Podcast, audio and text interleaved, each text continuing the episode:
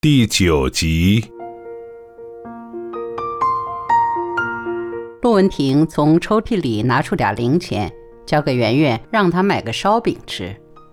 圆圆接过钱，正往外走，又回过身来问：“妈，你吃什么呀？”“啊，我不饿。”“也给你买个烧饼吧。”一会儿，圆圆给她送回一个烧饼，自己一边吃一边上学去了。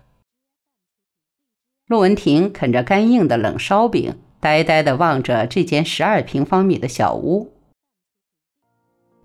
对于生活，她和他都没有非分的祈求。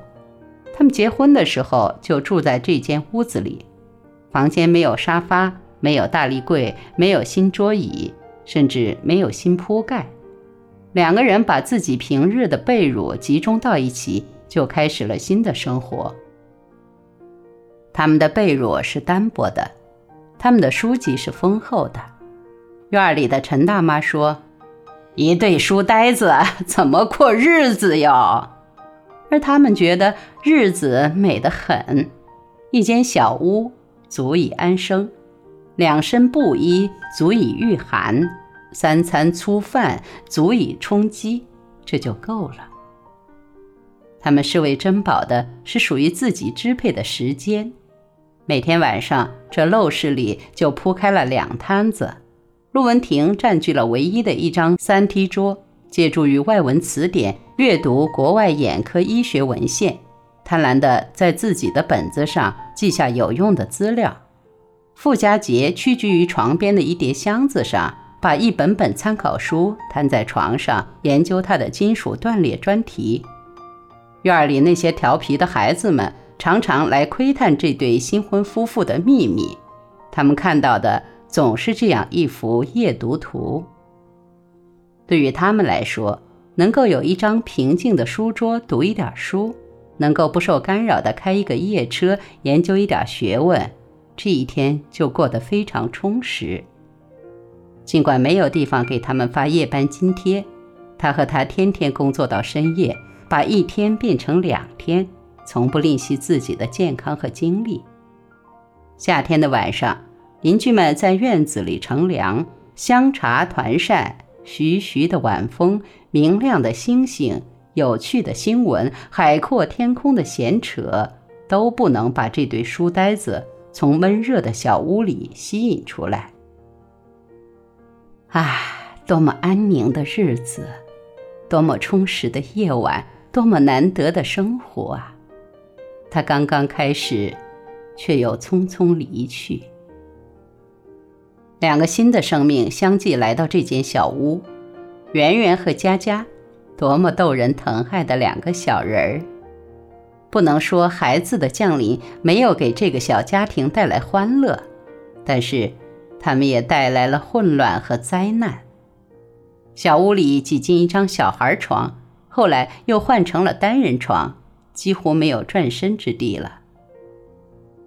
屋内空中挂起了万国旗，瓶瓶罐罐堆起来，孩子的哭声、嬉笑声、吵闹声破坏了这小屋的宁静。傅家杰是体贴的，他在屋里拉起一块绿色的塑料布，把3T 桌挪到布幔后面，希望能在这瓶瓶罐罐、哭哭啼啼的世界里，为妻子另辟一块安定的绿洲，使她能像以前一样夜夜攻读，这谈何容易？但是，一个眼科大夫不掌握各国眼科医学的新成果，怎么能开阔自己的眼界，结合自己的临床经验，做出新的贡献呢？他常常强迫自己躲在布幔后面，把自己隔离起来，直至深夜。当圆圆成为一名小学生以后，这张珍贵的3T 桌的优先使用权属于了圆圆。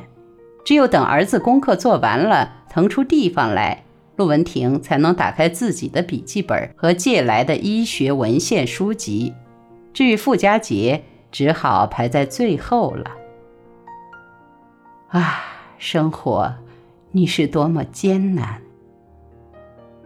陆文婷啃着冷烧饼，望着窗台上的小闹钟，1点5分， 1点10分，1点15分了，怎么办？该上班去了，明天去病房门诊还有好多事需要交代。可佳佳交给谁？再给佳姐打电话吗？附近没有电话，就算有电话也不一定能找到她。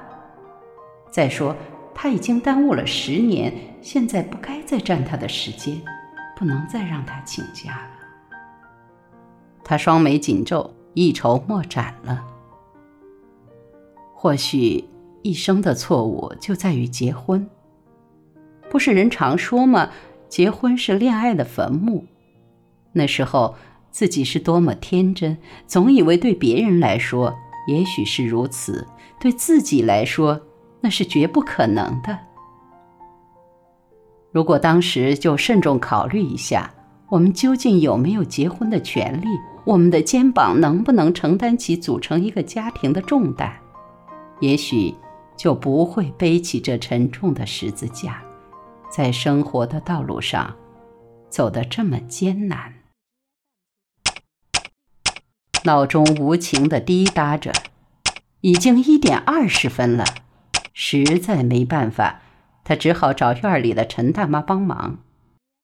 陈大妈是街道积极分子，一向热心助人，以前每遇这种情况也多亏了这位老大妈。可是陈大妈坚持义务帮忙，从不接受任何形式的报酬，这使陆文婷总觉得于心有愧，也就尽量不去麻烦她。今天又到了走投无路的时候，她只好去找这位好心肠的大妈。陈大妈满口答应：“你尽管放心上班去，陆大夫。”陆文婷把佳佳喜欢的小人书和积木放在小枕头边，又嘱咐陈大妈按时给她喂药，便匆忙赶回医院。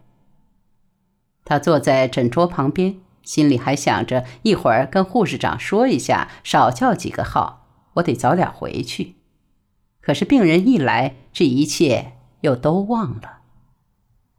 赵院长亲自打电话告诉她，赵副部长明天入院，请你准备手术。秦波同志接连来了2次电话，询问手术前要注意什么事项，需要病人和病人家属做哪些配合，在精神上和物质上都需要做些什么准备。